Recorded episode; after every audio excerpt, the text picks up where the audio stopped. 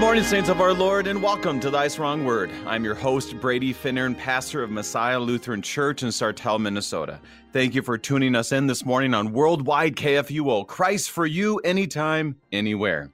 Today is Wednesday, August the 18th, and we gather this next hour around the gift of the inspired and true Word of God and connect the dots from the Old Testament to Jesus. The author today continues to expound and to interpret everything through Psalm 110, verse 4, and connects it back to Christ as the priest, high priest forever. The first half of the chapter of chapter seven showed that Christ was after the order of Melchizedek, and Melchizedek is this kind of guy that you don't hear about much, but he shows up and then he makes the connections, connects the dots. And what an enriching study that was yesterday, where we stopped almost on the cliff in verse 17 of this chapter. And today we continue to learn as the author teaches us how Jesus is that priest forever. What a joy that is because the gifts are ready, ready for you. Thank you to our friends at Lutheran Heritage Foundation for your support of Thy Strong Word. Visit lhfmissions.org for more information. lhfmissions.org. To help us to be strengthened by God's Word this morning, we have with us Pastor Bruce Timm of Redeemer Lutheran Church in St. Cloud, Minnesota. Pastor Timm, welcome back to Thy Strong Word. Thanks, Brady. It's good to be here. Pastor Timm, tell us about how you are, your family, and the work of the saints at Redeemer. Uh, doing great, getting ready for, I guess, the educational year to resume at Redeemer. Um, spent a few days last week at the lake with my three daughters, their husbands, two granddaughters, three dogs, uh, my son, and my wife. So that was a, a lot of excitement on the waterfront, but a, a very good time of rest and uh, refreshment with the family. Had to cut it short for a funeral and come back and take care of a, a, a 101 year old uh, blessed saint of a woman um, who I am dearly going to miss because the visits to her were always enriching to my faith. Um, she had a lot of difficulties in her life, but lived with great optimism and faith in Jesus. So it, it wasn't a difficult funeral to preach, but uh, definitely uh, sorrow in, in what um, I miss uh, with her not being here anymore. Uh, but and that's a that's a, a great insight to, I guess you'd say, the pastor's life is there's so many times, and you and I have talked about this prior, is you visit people and you think that you're going there to minister to them, and at the end you walk out and go, I think they just I think they're my pastor right now because they're giving me so much gift of grace and and the struggles, but yet the optimism, like you said, it is such a gift to us as pastors. So, a reminder to our listeners not only to pray for that family, but also pray for Pastor Timm and his work and the, the joys he's having, the the struggle, the uh, struggles, uh, grieving. I'll say grieving that happened,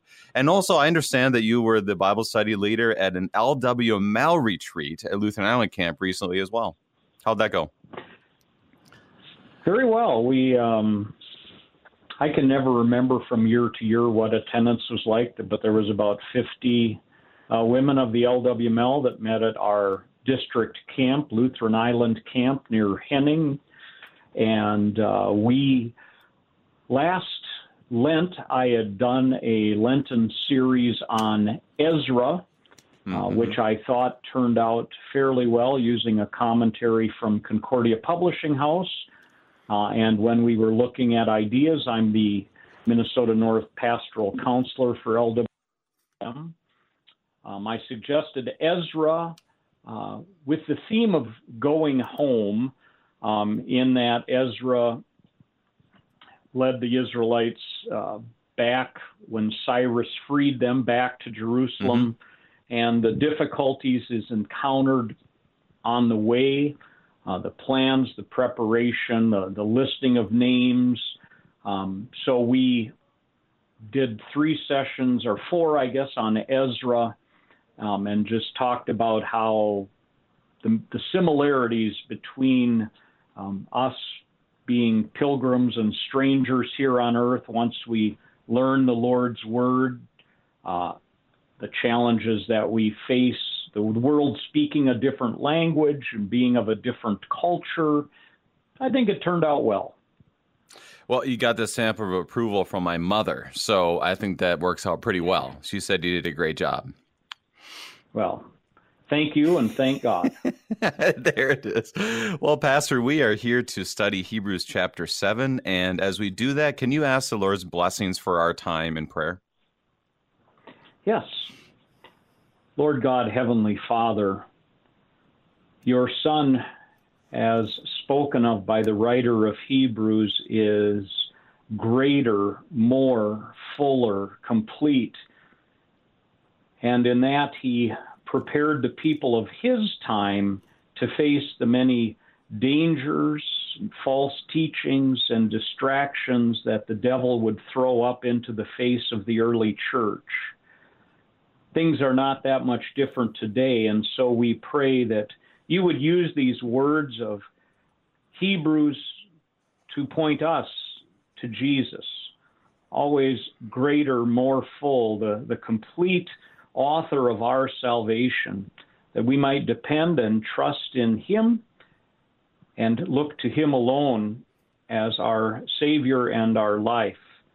Bless the words that Pastor Finnern and I share with the audience today, that it may be fruitful and salutary for their faith. In Jesus' name, Amen.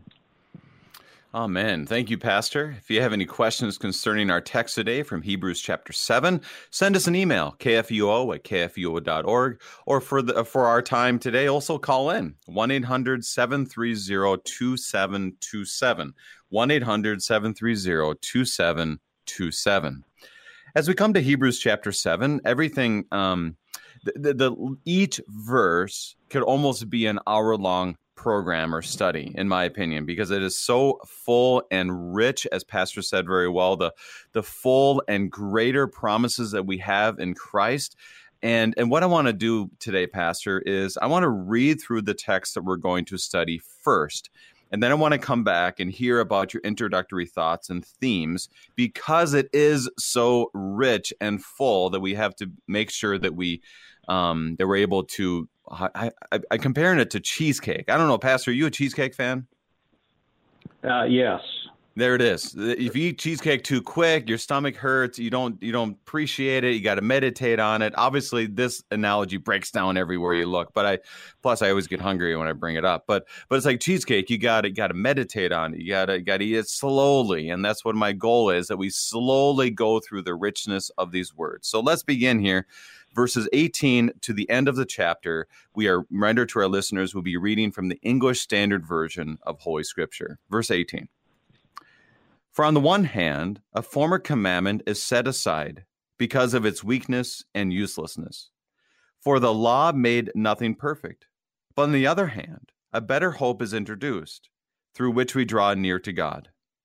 And it was not without an oath for those who formerly became priests were made such without an oath. But this was one who this was made a priest with the oath by the one who said to him, The Lord has sworn and will not change his mind. You are a priest forever. This makes Jesus the guarantor of a better covenant.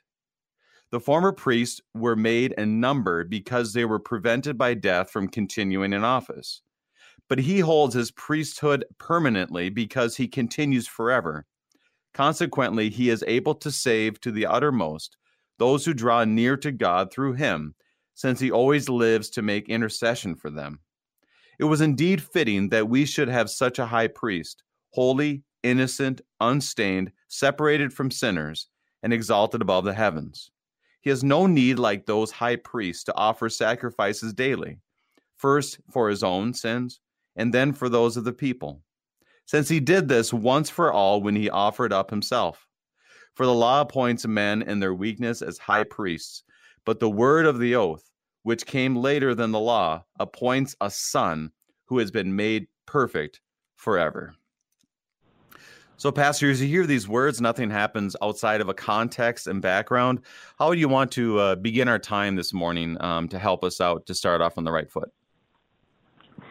Well, as you mentioned in the introduction, uh, Melchizedek is key here, and it seems that the writer of Hebrews, by inspiration of the Spirit, is given much more information or insight into Melchizedek than we would have simply from reading the account uh, when he does come to Abraham as the king of Salem and does the uh, receives tithes. So I think that's important. And you probably, as you mentioned in the introduction, went over a lot of Melchizedek today, but we know that Melchizedek, the order of his priesthood is unique, and that right there uh, points us ahead to Jesus.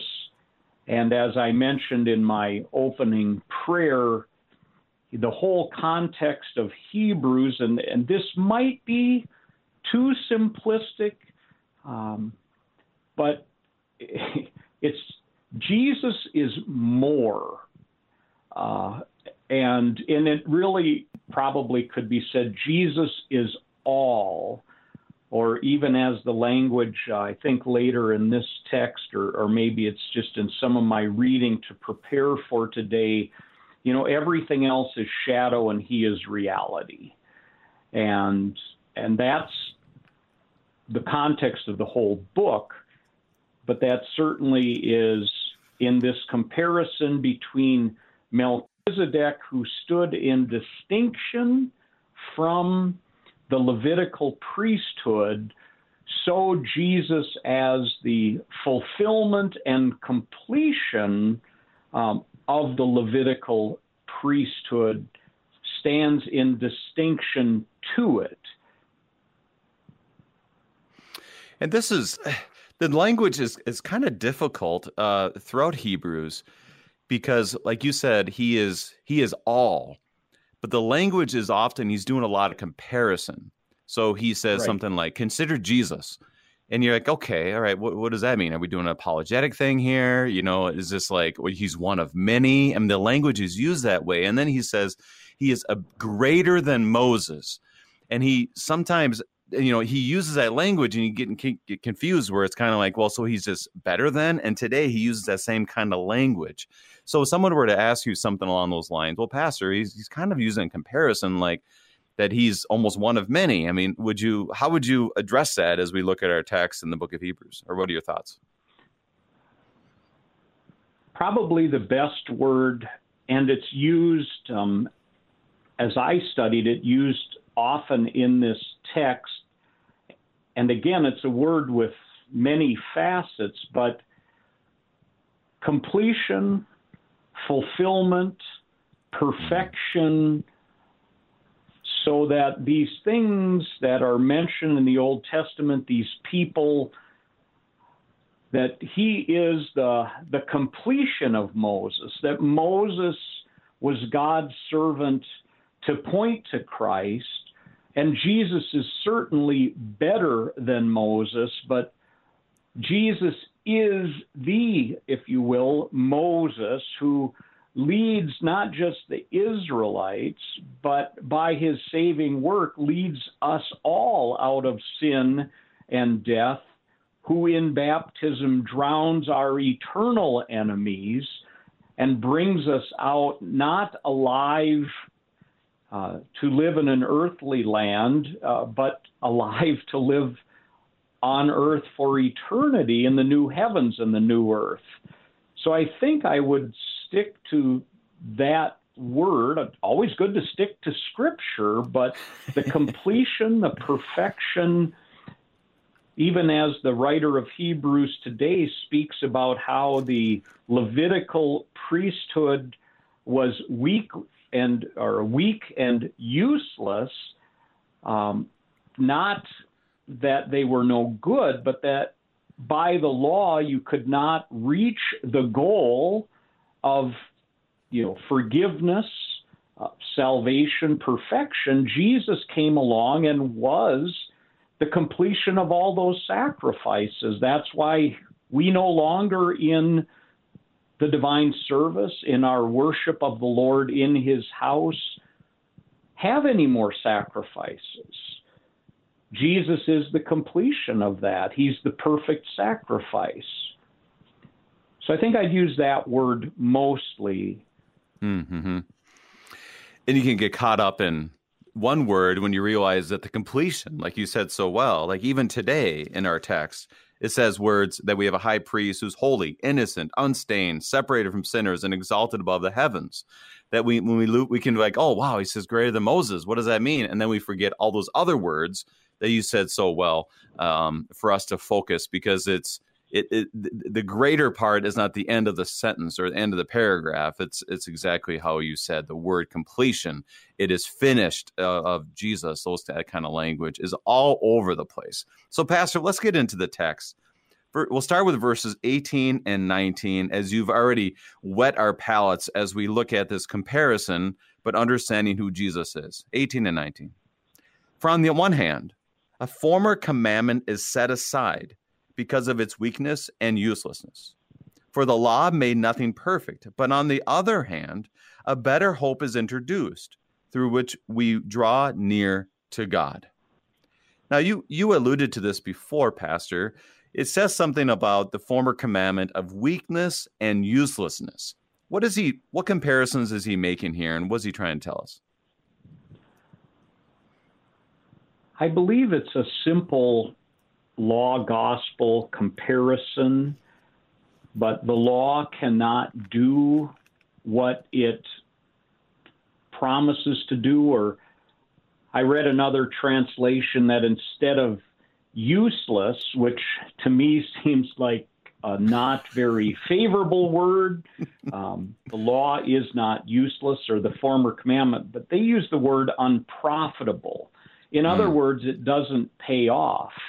And it's because it's not because of the law. Uh, the law is weak in the sense that we are weak and we can't fulfill it. The law is unprofitable in the sense that it promises us, you know, if you keep the law, you will live. But we cannot keep the law. And so the law makes a promise that it can't pay off, not, not because of the law, but because of our sin. God never gave his law as the means of salvation. Even with Adam and Eve in the garden, they had one commandment, but that was not to gain life for them. It wasn't given as the means to be with God. They were already completely and perfectly united with God. And he gave them the commandment. By keeping the commandment, they would simply remain in the relationship they already had. But the law was never given for salvation. And I didn't explore it, but it's something that as we look at this, we would perhaps need to look at, you know, is he speaking of ceremonial law? What what's the former commandment he's referring to here. But if we just look on it as the general law, it is weak, and I don't like the word useless, but I wasn't on the translation committee. I would like the word unprofitable. But it's only those things because we are sinners. It still serves a good purpose, but it can't accomplish salvation because we can't keep uh, the law in such a manner as to make ourselves presentable to God. And it's interesting because that, that word useless is troubling. And I think this is a struggle for us as Lutherans is that we'll say the law is weak, meaning it cannot make us perfect. And then we will take a word like useless and then therefore say, well, we don't need the law. You know, it's, it's something we don't need anymore um, and and that that can be very troublesome. That we could probably talk the rest of our time, but kind of a if there's something you have quick to say on that, why do we need the law? You you definitely uh, you're you're around it, but you want to give a, a stronger answer. Just like why do we need the law? I mean, it says useless, unprofitable. So why do we need it? Well, again, I probably would hearken back to Adam and Eve had the law, and they had a perfect relationship with God. We in Christ also are made righteous and perfect. And so Adam and Eve had that law in that in that perfect state. We are made righteous, and that law still serves then as God's word to us. And we know certainly as we read through the book of Hebrews, but so many texts pointing back to what the Old Testament, uh, they were saved and redeemed by God. They had received the promises of God. Uh, they had the sacrifices, the priesthood, but we know that they regularly went against God's word. And a few weeks ago in my congregation, we're using the, the, the one year lectionary but we had uh, the reading from First Corinthians, where God was disappointed with most of them. Why? Because they went against His word and broke it. And I used the telling illustration. Well, it's not mine; it's Scripture's of you know six hundred thousand men, Israelite men, God's children, left captivity under Moses, and two of them made it into the promised land. That's because they did not keep God's word, that as God's child, He is your Father, He loves you. By faith, you love Him. And the child who loves his father desires to do what his father wants him to do. And how do we know what the Father wants us to do? It's found in His Word. Uh, so, while the law does not serve or cannot deliver salvation because of our sin, that is not its only use or purpose from God. Uh, as we know from our study of the Catechism and our confessional Lutheran writings, the law has three purposes. And for the Christian, Perhaps the most important use is that use of guiding us in what our Father wants us to do. And that's where this word useless is troubling in the translation. Right. When it comes to salvation, even then the law is not useless. It shows us we can't save ourselves. Hmm. Uh, but it can't deliver on that promise because of our sin. As we look at that, it continues, and I, I, love how you how you laid that out. That that was just beautiful. As we look at it's, it, we could say it's useless in the sense of if you're looking to become perfect through it. And then it says, on the other hand, I mean, this is where you know we got to keep reading. We don't want to stop there. A better hope is introduced through which we draw near to God. What did you find in, in that verse uh, the end of that verse and how how important it is to read the rest of that verse in order to understand the beginning. Well, I would go back to that uh, in the ESV, it's a parenthetical statement um, in the beginning of verse 19 for the law made nothing perfect. And uh, although many of our listeners wouldn't have the benefit of uh, Greek, uh, the word there is of the same root word as what Jesus said on the cross. That this word, uh, nothing made, uh, made nothing perfect. That word perfect is tied to what Jesus said on the cross. It is finished. Hmm. So, hmm. if you will, you know, this is the better hope. Um, when you talk to people about salvation, and if you ever ask them like those old evangelism questions, uh, do you hope to be saved? And well, I hope so. And it's hmm. sort of this wishful, I certainly hope God is inclined to save me. Uh, I hope I'm good enough. But what the writer of Hebrews says here is the better hope is a certain hope. It's not a subjective, wishful hope that I hope I'm good enough. I hope I've been an okay child of God.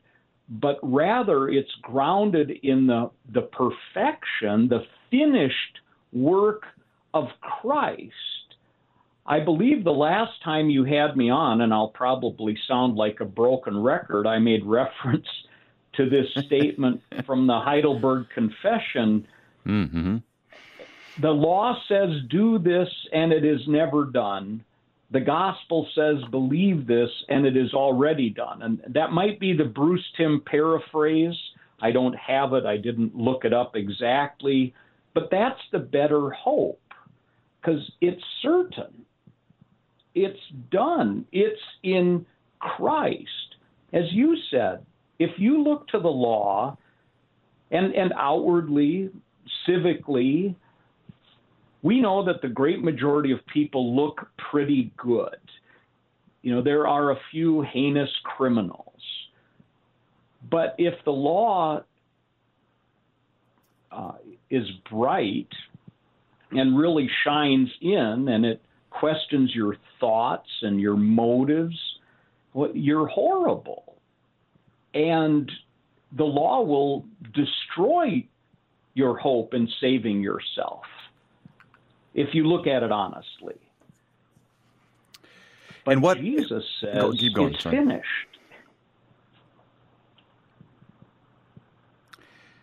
And so this is the better hope. I mean, like how you said it about hopeful that we'll say, well, I'm more I'm more hopeful. Like there's I'm I'm closer than I was.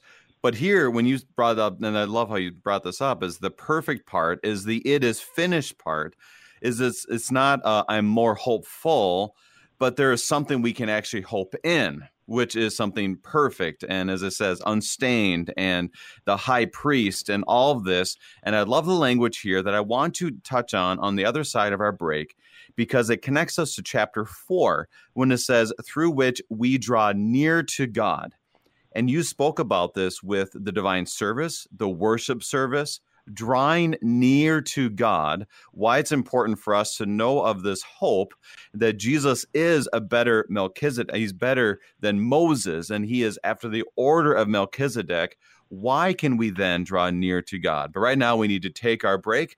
We are studying Hebrews chapter 7 with Pastor Bruce Timm, and we will be right back.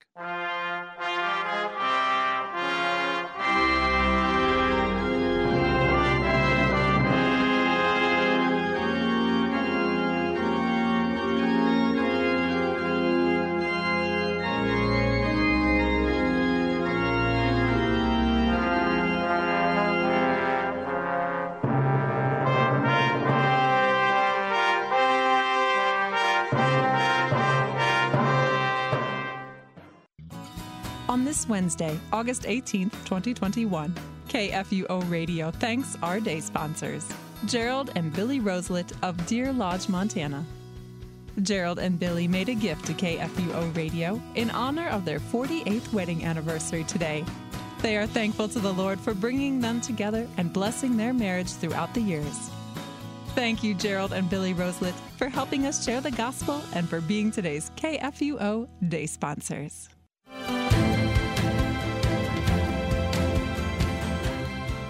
Wednesday on Issues Etc., we'll talk with Greg Koukl about applying the Columbo tactic to critical race theory. We'll discuss what I wish my non Lutheran family knew about repentance with Pastor Bryan Wolfmueller and its media coverage of religion with Terry Mattingly. Issues Etc., live weekday afternoons from 3 to 5 on KFUO.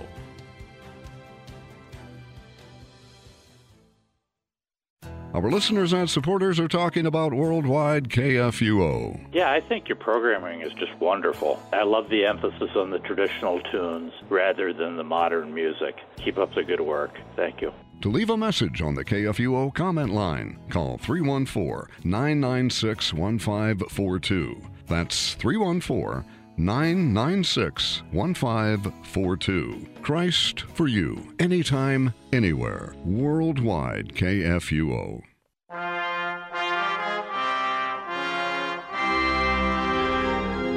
And welcome back. We are studying Hebrews chapter 7 with Pastor Bruce Timm of Redeemer Lutheran Church in St. Cloud, Minnesota.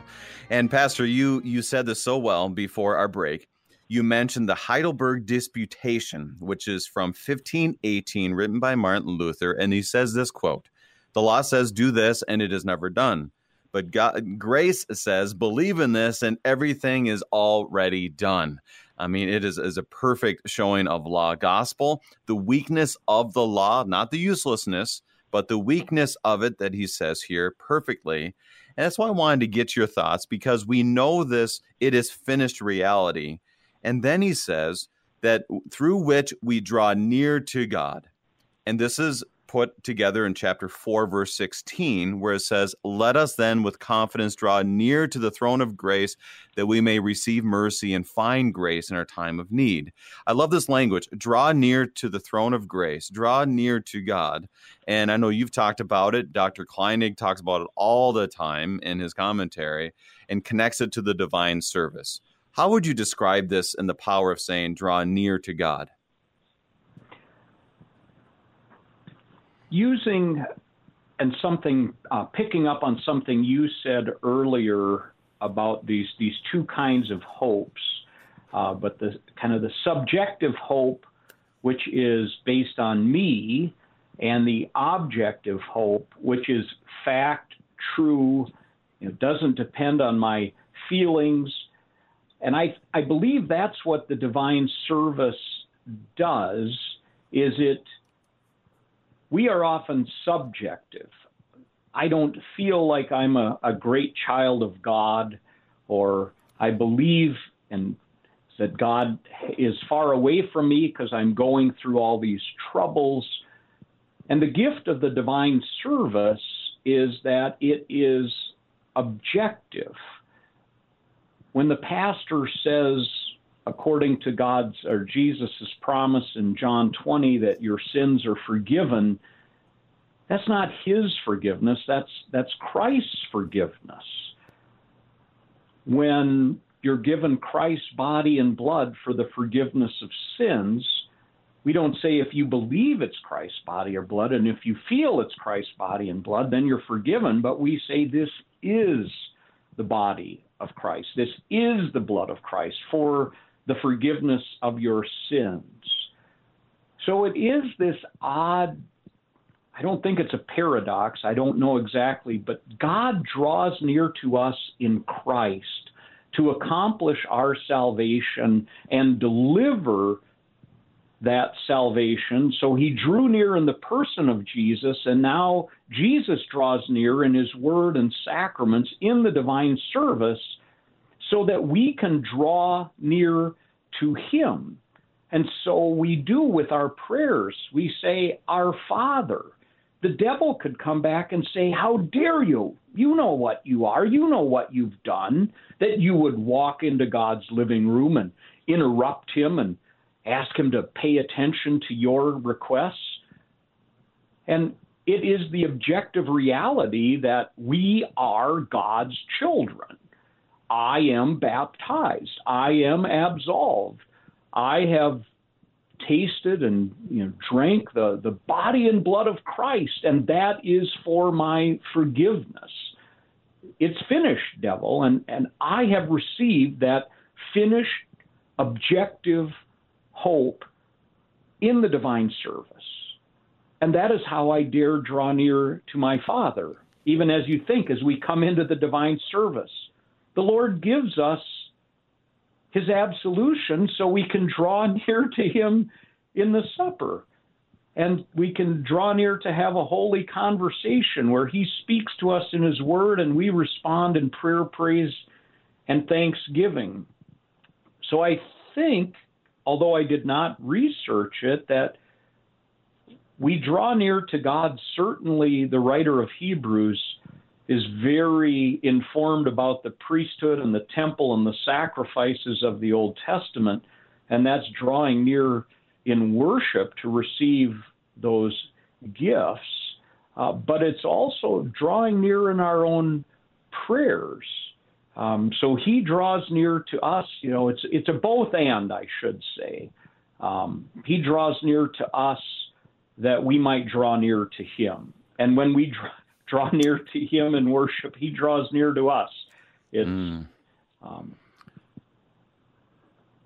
it's a wonderful, uh, well, I'd say reality that we that we have that's so beautifully portrayed here, proclaimed to us uh, uh, in this book, which is even uh, proven more and more. Like I said, he's doing a lot of comparisons of the earthly priests the priesthood and Jesus's priesthood, the um, worldly priesthood versus the eternal priesthood, the lively priesthood versus the forever priesthood. And so I want to continue on. Uh, we'll go through verses 20 through 24 because he expands on this even more and once again makes you know that you can draw near to the Lord as he draws near to us. 20 through 24. And it was not without an oath for those who formerly became priests were made such without an oath. But this one who was made a priest with an oath by the one who said to him, The Lord has sworn and will not change his mind. You are a priest forever. This makes Jesus the guarantor of a better covenant.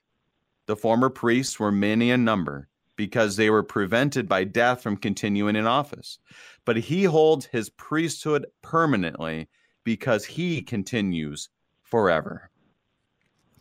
So, Pastor, here he makes a lot of uh, oath uh, comparisons, priests, uh, the eternal priest, forever, so forth. How would you break down these verses? Obviously, one of the key words here is oath, and that's a promise.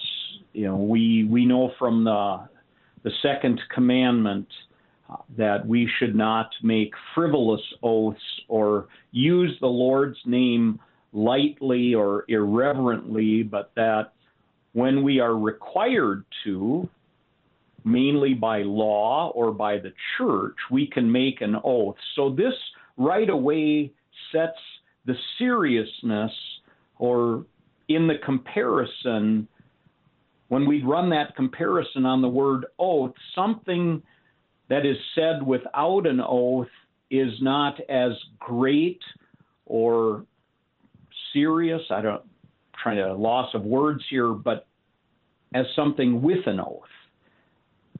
And so when the Lord makes comments about you will be a priest forever, it's preceded by the Lord has sworn. So, once again, the contrast and comparison, the Levitical priesthood and the law was not sworn by an oath. Uh, although I know I might get in trouble because I know I've read things about the law is eternal. So here it might be referring to the laws the ceremonial laws regarding sacrifice and the priesthood, they were not to go on forever. But mm-hmm. the priesthood of Jesus goes on forever. His work is enduring, and that is reflected in the fact that the Lord swore an oath about the saving work of Christ, that he would be a priest after the order of Melchizedek. So the things unsworn do not endure, they pass away. God has not given us the promise that they will endure forever. But the things that are sworn, to which He has given His oath and promise, they go on forever. And that is why the writer of Hebrews can say in verse 22 this makes Jesus the guarantor of a better covenant. Again, you've got that comparative word, better. Well, is it just a little better? no, it's really the only covenant that lasts. But that's far better than a covenant that doesn't last or a covenant that cannot deliver on what it promises. God's covenant with the Old Testament people is not as great as the covenant he makes or the testament he gives us in Christ. But that old covenant serves the new covenant. It's, it's not irrelevant, not complete. It wasn't sworn. I mean, we could get into a long discussion and I'd have to do some studying. But the attitudes of many Christians towards the nation of Israel and its its necessity, you know, to come back in some great way or to rebuild the temple so that we know the end of time is upon us.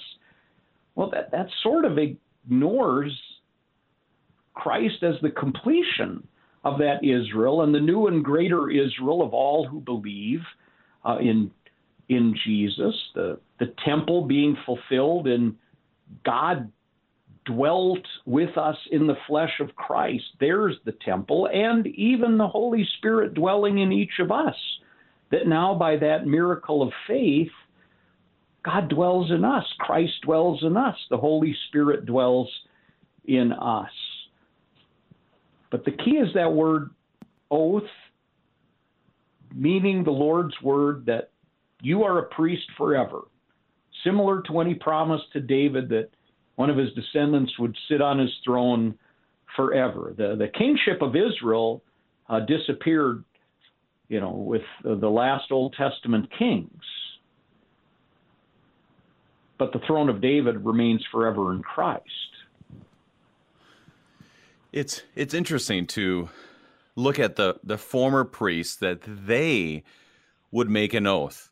And it's much much like an oath that we will make, you know, the ordination vows that we have, confirmation right. oaths that we'll make, that we are making that oath. But the distinction of a priest and the high priest of Jesus is it's God making the oath of Jesus you know god saying that this is my son with whom i'm well pleased.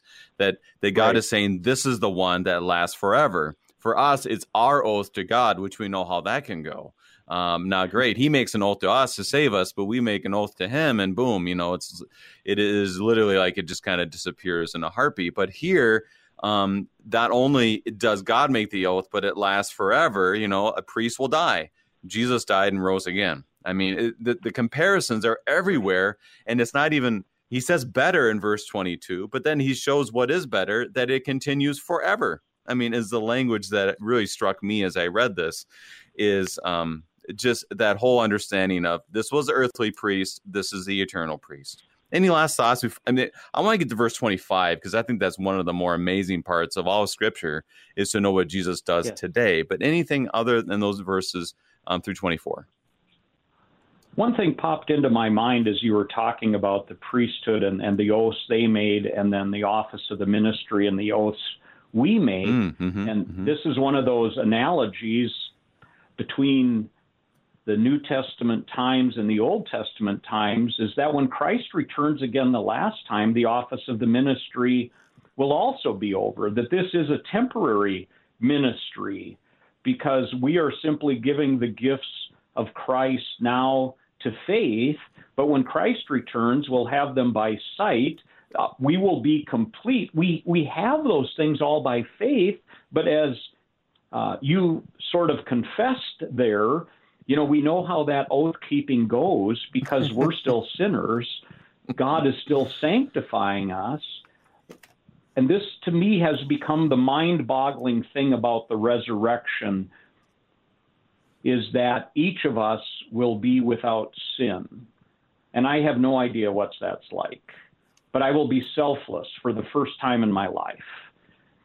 And there won't be any reason for me to have a pastor anymore or to or to be a pastor because all believers who have been raised in Christ will then experience that perfection and completion of Christ's saving work and that we will be raised without sin and incorruptible. You know, we won't be able to fall into sin again. So the foreverness of Jesus is the same promise that we have because of his resurrection, which is hard to fathom. And that's one of the yes. one of the struggles that we have uh, with this language is even if you say he's better and he's forever, it's still impossible for us to understand until Christ comes again and we actually experience, if I can say that word, um, what the resurrection and the foreverness of God and us joining Him will be like. So, Pastor, I want to continue to move us forward, though, because I want to get to verse 25 as we get to the end of our chapter today. Verse 25 Consequently, He is able to save to the uttermost those who draw near to God through him, since he always lives to make intercession for them. Now, before we get to that last part about intercession, uh, it's probably good for us to speak about verse 25 at the beginning, where consequently he is able to save to the uttermost. Uh, those, once again, those who draw near to him through him, uh, to God through him. So, to break down that for us, uttermost, uh, this is kind of a unique language again. What are your thoughts on those words? Um, it's an interesting word, at least as I look at it. It's uttermost has that word again for perfection and completion in it, and it's it's kind of a uh, what's the when two words are joined together to make one new word, but it's all complete. Uh, that that would be you know if we would put it in you know uttermost, we're trying to you know like if it, it's God saving everything. You know, like there's no place you can go where he can't get you. But it's a certain redundance of language. Like if you know, uttermost is the combination of two words, and uh, so it again it the the superiorness, the the, the highest, the the most you could say about anything. That's what's being said about Jesus here, um, it's almost like the writer of Hebrews, the, the Holy Spirit's pushing him to use words that are going to be above, above people's comprehension. Like, mm-hmm. as you would mm-hmm. say, you know, he'll go to the utter lengths of the earth and further. And you go, like, that doesn't make sense. I mean, you can't go beyond the ends of the earth. But, right. but Jesus, Jesus can so that's how I look on that. It, it's just this wonderful gospel promise, you know, of where he is able to go or how, you know, how great is his salvation that it saves to the the uttermost. You know, it, maybe it's I don't know. I'm just trying to think of illustrations like you know, it's like hyperactive. Well, we know what active is, and hyper. You know, if you're active, that's good. Active is good. You're moving around. You're doing things. You know, hyperactive. You know that that's even just more activity. But if you would say like, well, he's hyper hyperactive. Well, you can't really get above hyperactive. I mean, that's no. that's heightened activity. How much? But that's what this word is like. Right. It, you know, he's the hyper hyper most savior. You know, he's above all things and He will find you wherever you are. Uh, wherever you have gone, it is not too far for Him to come and save, even if you think no one could be lower, no one could be farther. Um, and again, then you look at the consequence of his salvation, as we just talked about. When Jesus returns, it, it's going to be more than than we ever imagined. We often mm use earthly ideas to imagine what heaven will be like, but those ideas will just fall away uh, because we're just projecting a better earth onto what it will be like. Uh, but it will be even more. It's kind of like when you said hyperactive, it's probably the language he would use is forever active which is right. incomprehensible. Like, how does that work? You know, and that's and that's something that goes with this. As you said, he is constantly pointing us to what is better, but the better betterness is foreverness. I can, I can keep making up words as we go here because it's kind of fun. Um, but this is what he is speaking, and then he gives us something at the end of this that I've always enjoyed comprehending is, and I still don't comprehend it, is since he always lives to make intercession for them. We know he forever always lives. This is our resurrection reality, the hope that we have that as he lives, we will live. He is currently living. And it says to make intercession for them. Pastor, we have about six minutes left in our time here. I do want you to, to address this. What does it mean to make intercession for them?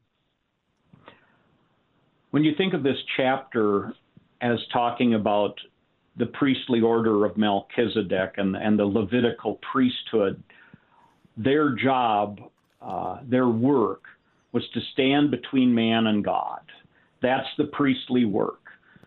Sometimes they would do that by bringing the sacrifices of the people to God and offering them to Him.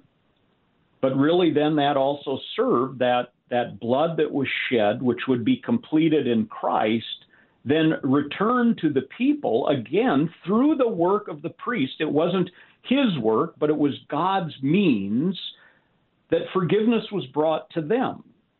And so that priest, that's what it is. They stand between God and man, very much like the office of the ministry. You know, we bring we we bring prayers to God on behalf of our people, but we also bring the gifts of God from God to our people from Christ in word and sacrament. Well, this again all all points to finds its completion, finds its function in Christ. Because as he sits at God's right hand, he is the eternal, forever, always priest. So he is petitioning his Father on your behalf because you're his beloved. Just as the Spirit, you know, we're promised that when we don't know what to pray, the Spirit intercedes for us, you know, in ways that we can't even understand. This again, just this is how Hebrews is more and better and the greatest and so comforting because here you have Christ, your Savior, who completed your salvation and who has given that to you uh, through the Word and the sacrament, but now gives you the confidence that He is interceding. He's standing between you and His Father, always speaking on your behalf for you um, just a wonderful picture. You can think of some Old Testament examples, like when Abraham uh, interceded for Sodom and Gomorrah. Uh, you know, if only five righteous were found there. Uh, when Moses uh, intercedes for the Israelites, these are weaker pictures of what Christ is doing always and forever. So let's continue to move forward. I, you know what, I, I almost want to invite Pastor Timm back, and we'll just talk about verse 25 at some point because it is it is so wonderful the foreverness of God. Well, we have about 30 seconds left. So, oh, Pastor, can you give us an in, in thought uh, as we look at these last verses and summarize the whole chapter? And can you do that for us in 30 seconds? No, I can't. But I will give you a 30 seconds of Pastor Timm thoughts. Um, just picking up on verse 26, it is fitting. Uh, I think with those words, the writer of Hebrews, given by the Spirit, uh, this is the this is the high priest we need, this Jesus. That every other uh, gift the Lord has given us, even those things which point to Christ, they they are all for Him and to Him and through Him and He is the one we need. And so many times we can get caught up in things that are given us by God, as perhaps even the people in the Old Testament, they love the Levitical priesthood, and that they would still want. Um, same way we can get caught up in our pastors and our churches, but it is all about Christ. It is fitting that we have this high priest who was sworn by God in um, by oath in the order of Melchizedek. And I think that probably brings us to the end of our time. It does. Pastor Bruce Timm of Redeemer Lutheran Church in St. Cloud, Minnesota, giving us the gifts of Christ from Hebrews chapter 7. Pastor Timm, thank you again for being our guest. You're very welcome. I'm your host, Brady Finner, and pastor of Messiah Lutheran Church in Sartell, Minnesota. Thank you for joining us, and the Lord keep you safe in the palm of his hands.